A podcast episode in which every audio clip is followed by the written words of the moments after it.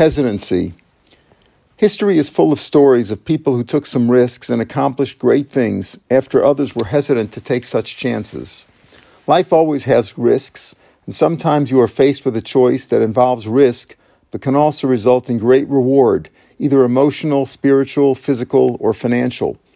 Our ancestors were ready to return to Egyptian slavery rather than take the chance of crossing the Red Sea and the arduous desert trip to the land of Israel.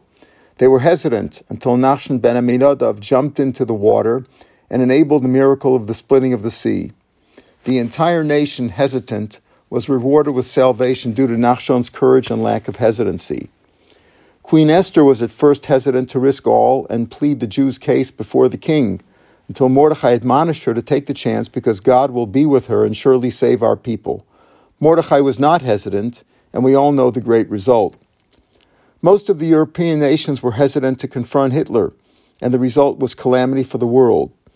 They did not listen to Churchill, who was not hesitant, but was the lone voice against the Nazis until it was almost too late to save the free world. The pre-World War Two Jews, who were not hesitant to make Aliyah when they could, despite the hardships, mostly survived. Those who were hesitant to leave their European communities mostly perished.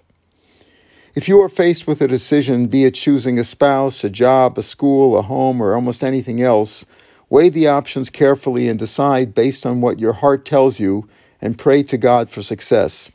Everything in this world is by God's will, but we have the choice to make decisions, the results of wh- the results of which will be determined by God. Having trust in heaven means that we have faith that all is for the good and that God will aid us in our decisions and choices. Rav Kanievsky's grandson asked him how he knows how to answer people's questions, such as, should I follow this course of medical treatment or not? After all, that is not a question whose answer can be found in the Shulchan Aruch or the Talmud. Rav Kanievsky answered his grandson, I really don't know how to answer, but God somehow sends the proper reply to my lips.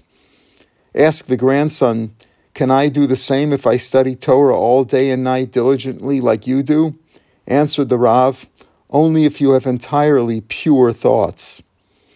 If your mind is pure and you trust in God, don't be hesitant. We are always presented with options, decisions, and choices to make. Pray to God to help you make the decision and go with it. If you believe you are doing God's will, heaven will aid you in your chosen path. When people ask Olim if they are happy with their decision to move to Israel, they are usually looking to see if the children have adapted, if the job is good, if the housing is acceptable, et cetera. But the reason we made Aliyah is because we believe it is God's will that we do so. That makes the hesit- hesitancy vanish.